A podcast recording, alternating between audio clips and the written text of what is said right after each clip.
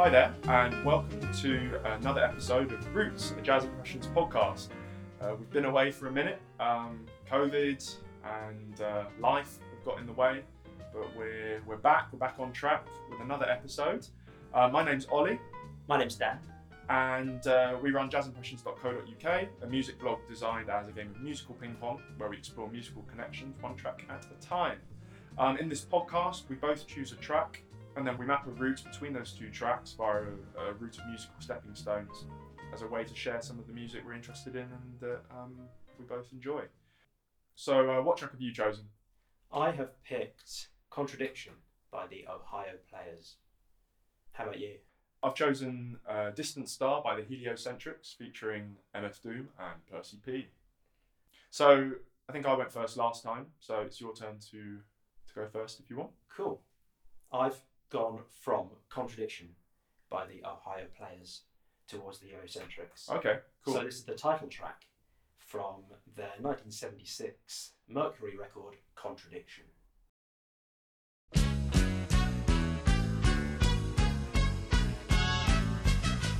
Contradictions.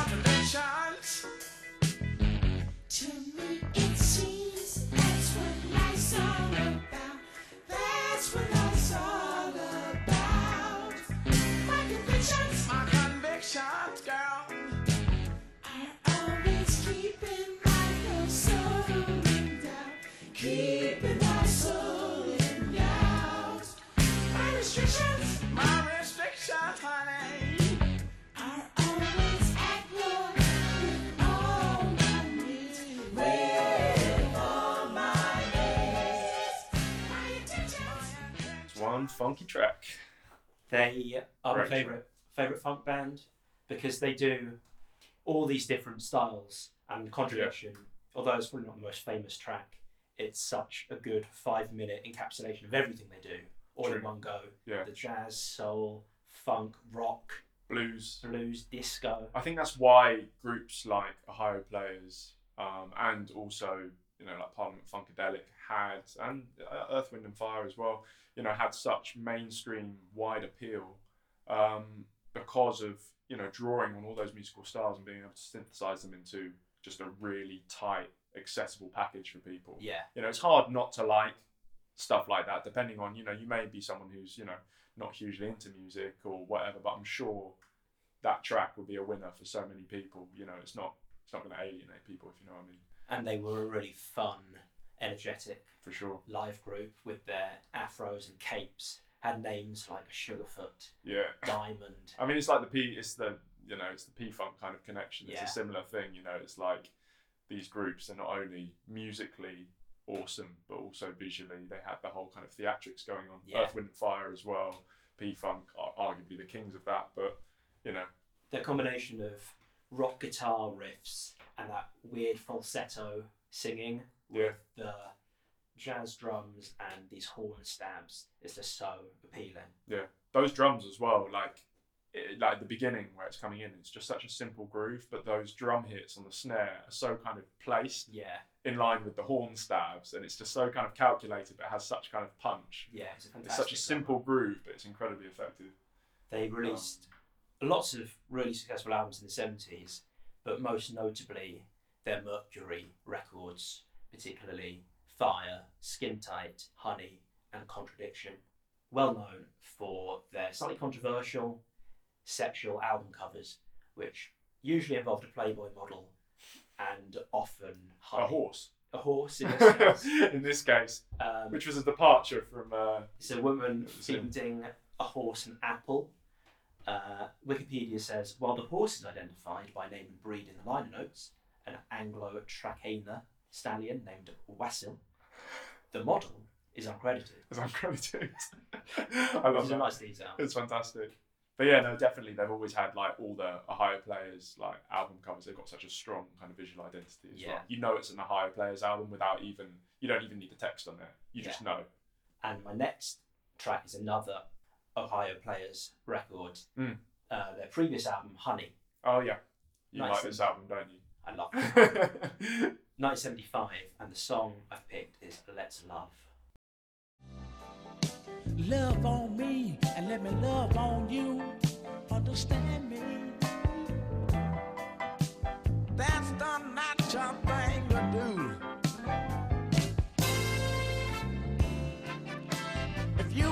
listen to what they say behind my back, gal,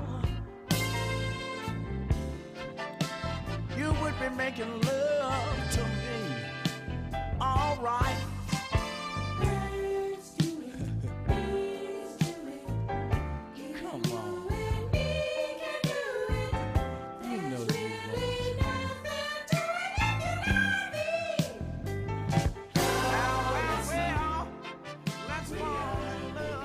time, the model is credited. Her name is Ester Cordet. She's pouring honey on herself, and there's an urban legend about this album.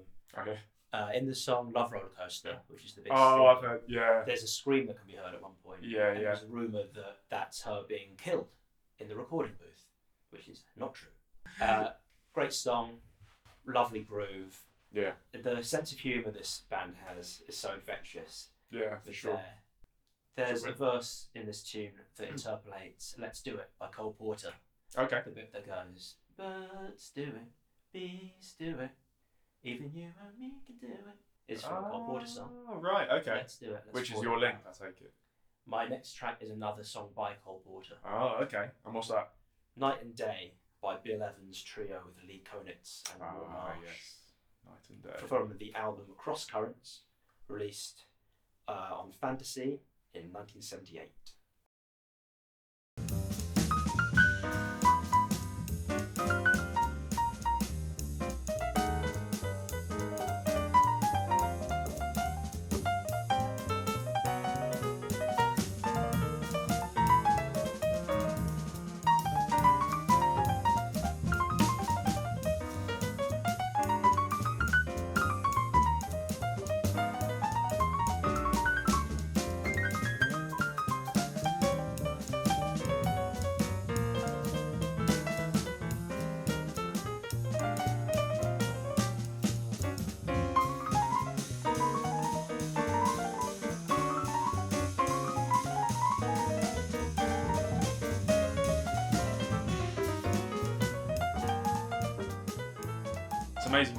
Bill Evans play. It feels like he's he'd never put a note wrong. Yeah, It feels like you know you, you, feel there's certain players you listen to, and you feel like they're on the edge of kind of things falling apart or whatever, and there's a kind of chaotic on the edge feel to their playing. But something about Bill Evans, it's like you know he's in supreme control, yeah, and he's got like I imagine his success rate is like 99.9 percent of notes hit, and the very rare time that he fudges a note, like you just don't hear it yeah. because he's just You can see why such a virtuoso. Miles? Davis said his playing was like sparkling water cascading down from some clear waterfall. Wow, I mean that's that's pretty poetic. It is. I mean, it also kind of fits the album Cross Currents. doesn't it? Yeah, even though he's much more extroverted at this point in the 70s compared to his Well, it was the cocaine use, I think. probably, yeah. Went from heroin to cocaine and then. Night and Day is a Cole Porter tune from the musical Gay Divorce. Uh, Fred Astaire said that Gay Divorce came to be known as the Night and Day show because it was such a famous composition. Mm. And when it was made into a film uh, in the 30s, RKO offered $50 to anyone who could come up with a better title than The Gay Divorce because they thought it would uh, fall foul of the censors. Yeah. Uh, and eventually they came up with the title The Gay Divorcee, which uh, I guess they thought was improved. right. Uh, also, there was a clause uh, that no one could appear in the film wearing pajamas. oh yeah, that's pretty. Uh, that's pretty commonplace, isn't it now? This is all in Ted Gioia's book of jazz standards, which is really interesting. Mm. Uh, he says that the unusual modulation in Night and Day is possibly inspired by the Islamic call to prayer that Cole Porter heard in Morocco. Awesome. That's a really interesting pick. Again, not an album I'm familiar with at all. So It's good. It's got a very 1970s cover. yeah, of. Well, I thought it was clouds, but it's, it's water, Mm. cross currents, not a load of angry-looking raisins. I mean, that would have been a much better cover. Not to be confused with Undercurrent, which is the album he made with Jim Hall. Yes, with a with a woman kind of suspended. That's an amazing cover, yeah. Yeah, I think that's one of the best. Generally, I just think well, it's, it's one of the most evocative album covers in jazz. Yeah. It's incredibly kind of cinematic and mysterious, and Speaking of Bill Evans, my next pick is Nardis. Hey, Uh, specifically, the version from the Montreux Jazz Festival released Yes. on Verve in 1968.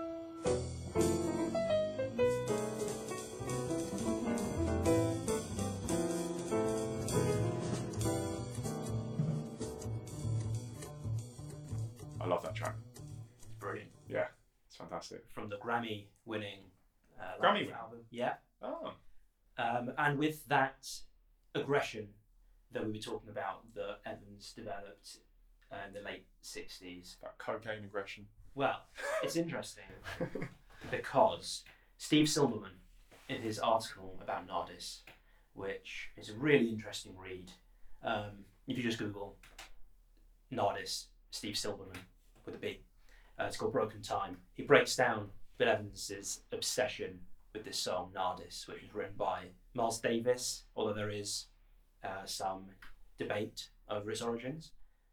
Bill Evans revisited this tune again and again, and Silberman says it's at its best when he's playing with the original Bill Evans trio, Mm. which was Paul Motian and Scott LaFaro, Yeah, who died tragically in a car crash very young. yeah, I think we talked about him before in the in that Stan Getz tune that he's on. yeah. So Silberman kind of speculates that the reason that Evans doesn't indulge the kind of sad side of his playing anymore is because he found it too painful.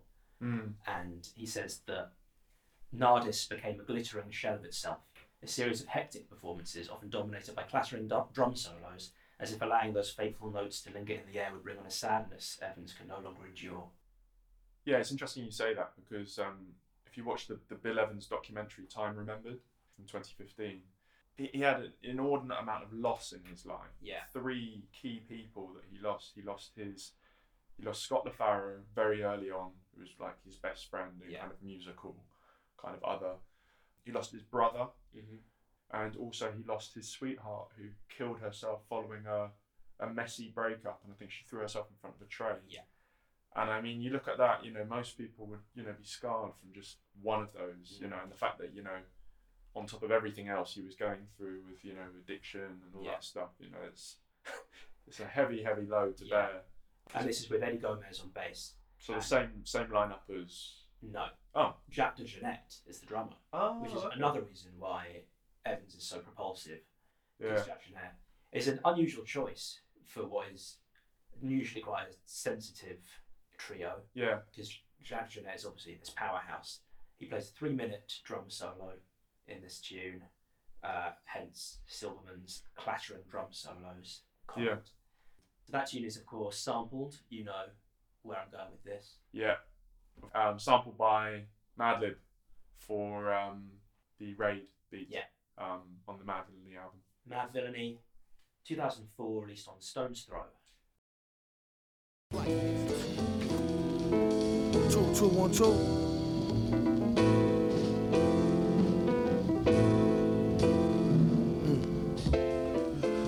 Doom hold heat and preach non-violence. He about to start speech. Come on, silence. On one starry night, I saw the light.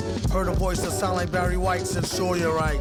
Don't let me find out who tried to bite. They better off going to fly a kite in a firefight during tornado time with no coat. Then I caught ya. Wrote the book on rhymes. A note from the author with no headshot. He said it's been a while. Got a breadwinner style to get an inner child to finna smile.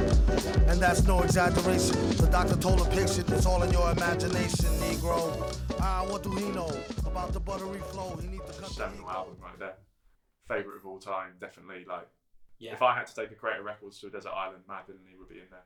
Madlib, the producer, MF Doom, the MC. I mean, it's like a psychic connection. I think Madlib, Yeah. Madlib referred to it as that. He said, you know, it's like him and Doom. You know, they'd never met before, but you know, linking up and making that they didn't even need to communicate. You know, so what would happen is Madlib would stay up all night making beats, and then in the morning he'd go to bed, and Doom would just give the stuff to Doom, and Doom would record over the top of it. And what's crazy about Madvillainy as well is like, obviously now you know people talk about lo-fi hip hop as a genre, lo-fi production, but it's really people like Madlib and Dilla really kind of like pioneered that before it had a kind of name on it. And you look at Madvillainy, and it was just made with bare bones setup. You know, a lot of the beats were made in Brazil on like some hotel kind of like speakers, a Fisher Price turntable, and a little SP 303 sampler and records, which is you know it's not studio stuff. It's completely kind of raw and DIY.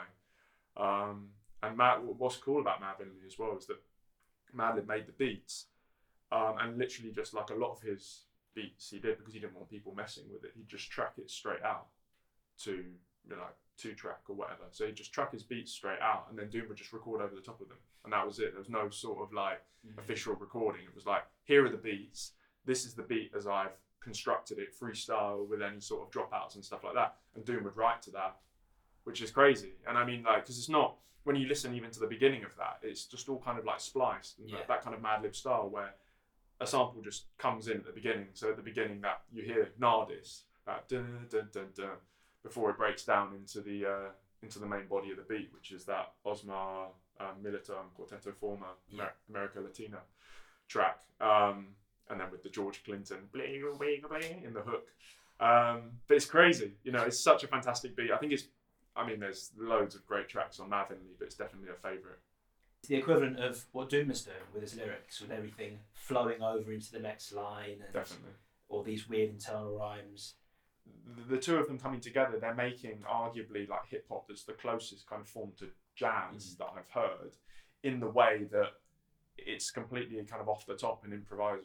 You know, it's the improvisational nature of mm-hmm. it, and Madlib's king for that. Not overthinking things, just letting kind of being a conduit Yeah. and just using whatever's at hand to freestyle.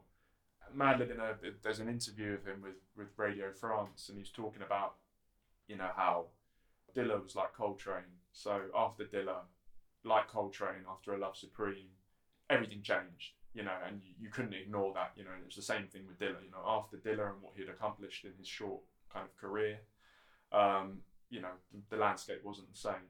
And then they, and he says like, and Doom, he was saying, he's like Charlie Parker. He's kind of so influential, so in his own kind of thing, and so many people were like looking up to Doom. And then they say, "Oh, to Madlib, like, what? Who would you be?" And he said, "I'd be more like a Thelonious Monk kind of character," which kind of makes complete sense, you know, as uh, their kind of musical jazz counterparts. You can see that approach. Yeah, that's my link to the final track. Is of course MF Doom features on Distant Star by the Heliocentrics with Percy P, released on Now Again in 2008.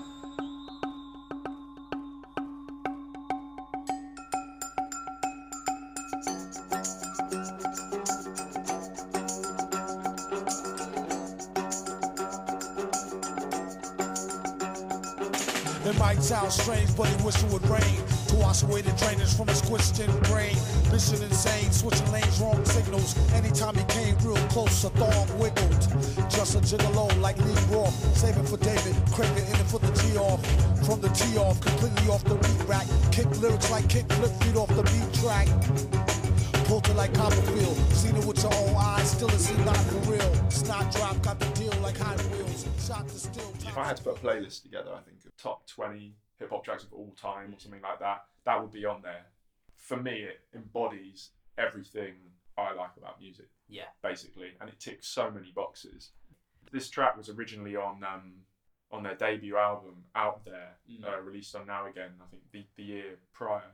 That version, I always thought it was it was live, but actually the, the, the original version samples uses samples, Ah, which I didn't know. So I think the drums and you know the bass and stuff were so you've got Malcolm Catto, um, you know one of the founders of the Heliocentrics, and Jake Ferguson. You know they both co-founded it, and I think you've got Catto and Ferguson on uh, drums and bass respectively. But also Malcolm Catto in an interview was saying that he sampled a lot of old oddball records, um, as he said to make that, which I didn't know. mm, Um, and so he was saying a couple of years later, when you know the the the, the idea was put out there of basically getting Percy P onto Distant Star, they decided, you know, what they wanted to do is because they were at that point expanding from more of a kind of like little studio kind of project into this kind of live ensemble, and they were growing the ensemble. For anyone who doesn't know, the Heliocentrics, there's about seven or eight people in the Heliocentrics now. Um, you know, we've got drummer, keys, bass, they've got vocalist, perk, synthesizers and electronics, you know, and they often have, you know, other people featuring as well. But yeah, fantastic band. But they were trying to grow that and they were trying to get a reputation for being a liver sound. And so the, the idea was, as Malcolm Catto said, that they recorded, um, they wanted it to be different to the original version um, and definitely have a more live feel. So Malcolm, they recorded the horns, a Thai guitar, a Balinese wood gamelan, um, and the extra percussion, all of which you can hear on that track. And they sent that over to Mike Burnham, who was the um, producer um, of that particular track, and he obviously put that in with the original track and the acapella of Percy P as well. Um, and then also they didn't realise when they actually they didn't even realise that Doom was going to be on the track. And when he sent over the aca- when uh, Mike Burnham shared the the acapella, he had three verses from Percy P, and then at the end there's a reprise from Doom. and they thought, wow, that's insane. You know, 'cause they, they, they didn't know Doom was making an appearance, and in classic kind of supervillain form, he just rocks up. You know, he just shows up out of nowhere and just you know drops possibly you know like respect to Percy P. The three verses are awesome, like, and he's a great lyricist. But Doom for me, like that's the cherry on the cake. You thought the track wasn't getting any better, and then suddenly there's just a little thing, and then just Doom comes in and just does what he does. Just. It's, it's incredible. It's the humour in his lyrics as well. You know, there's a reference to Craig David in there. that he's British originally is interesting. Yeah. yeah. There's all these little colloquialisms. Well, he's always had one foot in the because he he had to leave the US Mm. um, and wasn't allowed back there. Um, I think that was yeah, and so that's why he spent so a long time in the UK. yeah, Um, and obviously, you know, some of his albums that he released were then released on British labels like Lex Records, Mm. um, which interestingly uh, brings me on to my next link. Um, it's another Doom track, 2009. Um, it was from his album Born Like This, released on the British label Lex Records, and the track is Gazillionaire. A real weirdo with a bug rear flow, and the way his hair grow was ugly as a scarecrow. He was a mass, so the charge won't grab. On a rooftop with a large stone slab. Heads up, talk white and thought niggerish. Refused to walk tight and got his off the vigorous. Black licorice and equally as yucky.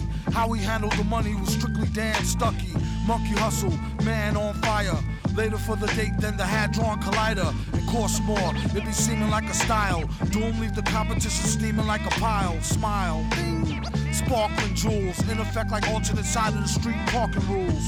Fools, the roach was never dead. Live for a week, then dehydrate with a severed head instead. It was depicted as flicted, split the wicks lit. We have got to try to find Doom. That's what's great about Doom. There's so many references to kind of like popular culture and TV and films and stuff, and his lyrics are just like peppered with all this stuff and all these like double entendres and stuff like that. Yeah. I mean, we were just laughing just at the end that that line where he says, uh, "Oh yeah, later for the date than the Hadron Collider." He's such a kind of singular, singular artist. No one can rhyme like Doom in that way. It's Yeah. just so clever and so like- funny as well. I think my favourite is the uh, line on Danger Doom, where he's like, "Look like a froggy drank the groggiest of potions up in the party with the foggiest of notions." Yeah. Flow slow as Mongo, Don Juan, Thong Pro. For your info, when he's not practicing Jim Crow, an actress and some nympho bimbo. We could just sit here and read all the lyrics all day. Yeah, we could create a podcast. It's just called Doom Lyrics, and we just basically just read Doom lyrics and talk about how funny they are and how clever they are. But anyway, yeah. So this track was produced by the one and only Jay Dilla. I wish Dilla and Doom could have worked more with each other. There's a select few tracks that Doom recorded over um, by Dilla. But this is definitely, I think, this is one of Doom's best tracks, period. And I mean, a lot of that is also because of the beat. And like, what's awesome is that switch up in the middle. So you've Yeah. got the beginning, you've got the switch up, and then it goes back to the beginning beat again. And it's kind of that sound, it's that Moog kind of electronic sound that you, that almost kind of like ominous and spooky, haunted house vibes that is kind of synonymous with Dilla and Doom Yeah. uh, kind of like ring, ring, ring, ring, ring, ring. It's all very kind of like spooky, and it could come across as kind of tacky, I suppose, in a different context. But they just managed to make it work so well. Um, and in this track for Gazillionaire, Dilla sampled um, a track by synth wizard uh, Giorgio Moroder. Ah. um, specifically um, the soundtrack film Midnight Express, um, which leads me onto my next track. It's another Dilla track where Dilla sampled a Giorgio Moroder track. Can you guess what this track is? Is it equals MC squared? Yes, it is. Yeah, so this is uh, Jay Dilla's E equals MC squared um, from the posthumous album The Shining, released in 2006 on BBE Records. Let's go. Turn it up.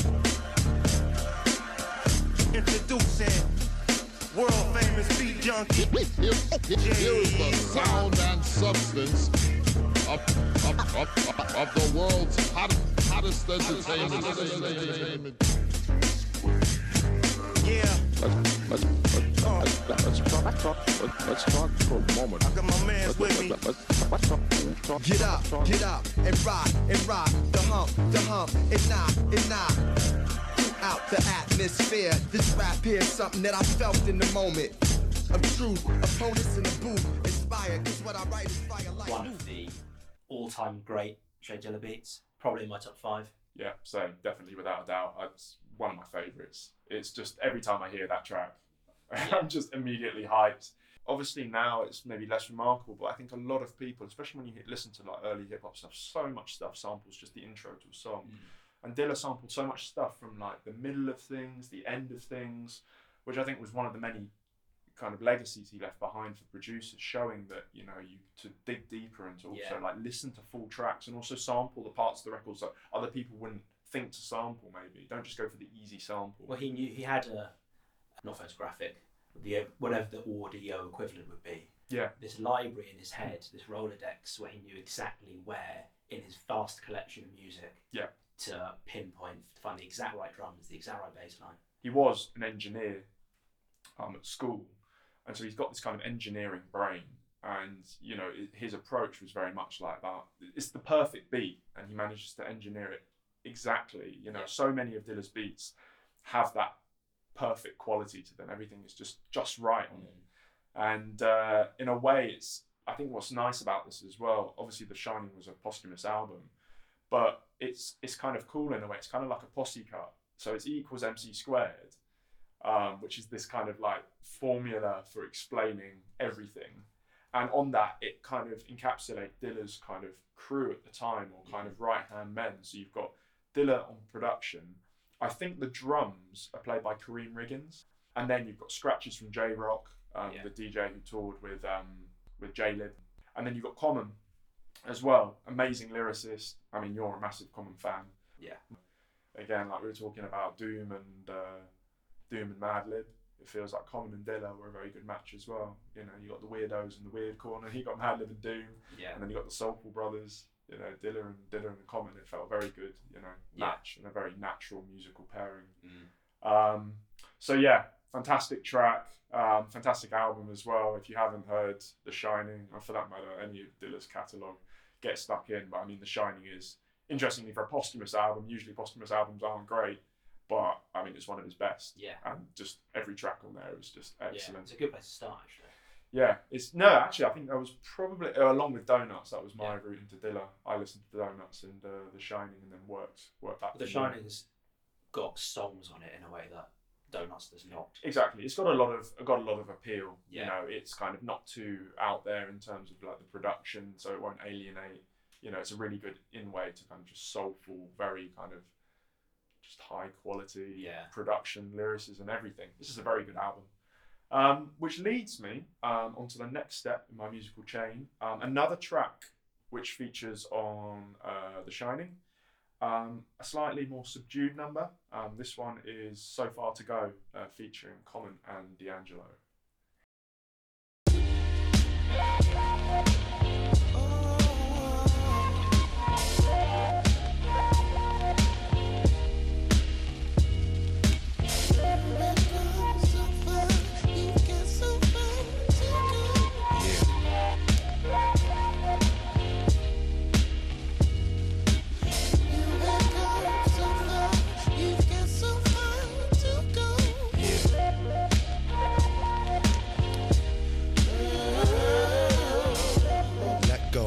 Live inside you. What your mouth don't say, baby, your thighs do. I want us to arrive together. I love it when the weather is wet and sticky. Some Another of my favourite Dilla beats. I know I've said that about multiple Dilla Every beats. Dilla beat. but it's so dreamy and weird and fragmented. You can't tell really what's happening. It's just beautiful. Yeah, it's a, it's a it's a great track, and I mean, this is Common being a lot more kind of lyrical and sentimental. It's very sexual and stuff. Yeah, open like an oven door. um, one of the lines in there. Um, but yeah, no, it's it's it's just a fantastic track, and again, it's that just amazing soulful production from Dilla is a perfect landscape for Common and D'Angelo to Yeah. do their thing on. Um, and this was that kind of it represents that other side. You know, there's that kind of hard Detroit kind of almost like motoric kind of like hard feel to those Dilla beats. You know, you listen to like E equals MC squared or Cold Steel or stuff like that, and then you've got this other side, this incredibly soulful, you know, side of like So Far to Go and Baby on this Yeah. album, things like that. And so um, D'Angelo's just like instant. he's just sex code. sexuality, He's like the sex cheat code. the track so far to go um, samples a fantastic soul track um, by great talent that's Junie Morrison, and uh, the track is called Tightrope, and it was released on his 1975 album When We Do on Westbound Records.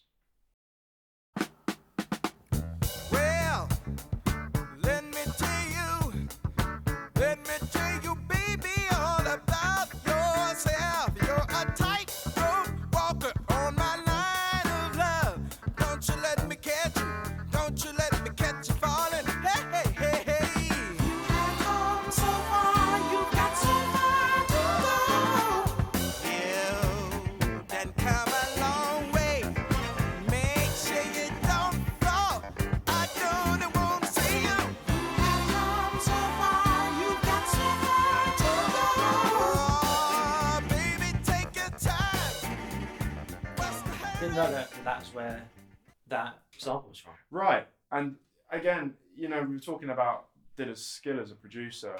You know, to, to kind of th- obviously you can do so much stuff with samples, but to think to take something that's so upbeat and funky, to slow that way down, kind of turns it into this floating, Yes, almost soulful loop. Psychedelic soul. Exactly. And yeah, I mean, Junie Morrison, um, he was famous. He was a fantastic producer, uh, keys player, singer. Um, he was well known for most Collecting bread. collecting. Yeah, so there is that album. He did release an album uh, in 1980 called Bread Alone, and it's him sitting in a chair surrounded by just piles and piles of bread. it's one of the most surreal album covers I think I've ever seen. But no, he most famously he was known for writing Funkadelics, One Nation Under a Groove, also the much sampled Ohio Players track uh, Funky Worm, and he voiced the um, the grandma on it, the funky grandma. Like, Oh, yeah. so yeah, the um, He was was he in the Ohio Players? Right, there we go. You've nearly got there. So basically, that leads me on to um, the final step, which is obviously Ohio Players' contradiction. You beat me to it. Junie Morrison, he was the lead singer, well, one of the lead singers and keyboard player for the Ohio Players earlier in their career. So on the albums Pain, Pleasure, Ecstasy, Yeah. This is when they were still basically on Westbound. But he left Ohio Players in 1974 to Yeah. pursue a solo career. Um, and then he released some solo albums, and then he ended up joining um, Parliament Funkadelic in 1977 as the musical director. Uh, George Clinton famously uh, described him as the most phenomenal musician on the planet. Wow. And I mean, on the on Tightrope on that album, um, when we do, he plays all the instruments on the album, which is just insane. Yeah. You know, And super super talented. That's also a high praise coming from George Clinton, who works with all the best musicians. Right, exactly. When George Clinton calls you the most phenomenal music, musician on the planet, you know, Yeah. you know, that that. And Funky Worm is one of the most sampled tracks of all time, I think. yeah, I mean, it's up there with like Bob James, Nautilus, and Yeah. the Amen Break and stuff like that. You know, definitely, you know, defined an era of hip hop, especially on the West Coast. You know, all so many of those like Dre and Yeah. you know West Coast hip hop production sampled Funky Worm. But even Dilla, there's a Dilla beat, a Funky Worm Dilla flip that he's done on one of the beat tapes, which is great. I don't know if it ever got released officially. So yeah, uh, that wraps it up. So got to Ohio Players' contradiction in the end. That was awesome. There was loads of stuff in there I didn't know. Yeah. I didn't know about the So Far To Go sample, didn't know about Jim Morrison, That was really interesting. I'm here to educate. Yeah. That's what I'm here for, man. And like, likewise, ego aside, to be honest, your route, I that's what I like about doing this. You know, we were saying like, although you know we're picking tracks that we're both maybe or sometimes familiar with, sometimes not, and you think, oh, there's a very obvious route here. It just goes to show that Yeah. you can go via all sorts of interesting connections to get to where you you need to be. And we talked about jazz. Well, you've talked about jazz. So fortunately, you've, Yeah. you've continued flying the flag. I kind of uh, decided to We're not falling foul of any um, labelling no, issues. no, no. We don't know. We're, we're fine. Always, always jazzy. Yeah. yeah. Hope you enjoyed uh, this eighth episode of um, Roots Jazz Impressions podcast. It's good to be back. It's good to be uh, to be recording again. So we hope you all enjoyed it. Of course, as always, follow us on uh, social channels. So yeah, join us again soon for another round of uh, musical connections. And finally, We would like to take the time to dedicate this episode of the podcast to Vasil, the horse from the cover of Contradiction by the Ohio Players. and uh, I'm going to do a reading from uh, a verse of MF Doom, um, specifically on Danger Doom's track Sofa King. Odd he couldn't find no remorse. A wink is as good as a nod to a blind horse. Of course, his technique was from a divine source. Never knew the price of ice or what a swine cost. One guy tried to beat the heat. That's when he discovered the other other white meat. Oh, the one they hate so well. He sure keeps it psycho like the old Bates Motel. They came to ask him for at least some new tracks, but only got confronted by the beast with two backs. Knock, Mouse is a made man, villain laid it down like the best laid plan. There's a worm in the ground, yes it is. That's right. That's right. Six feet down.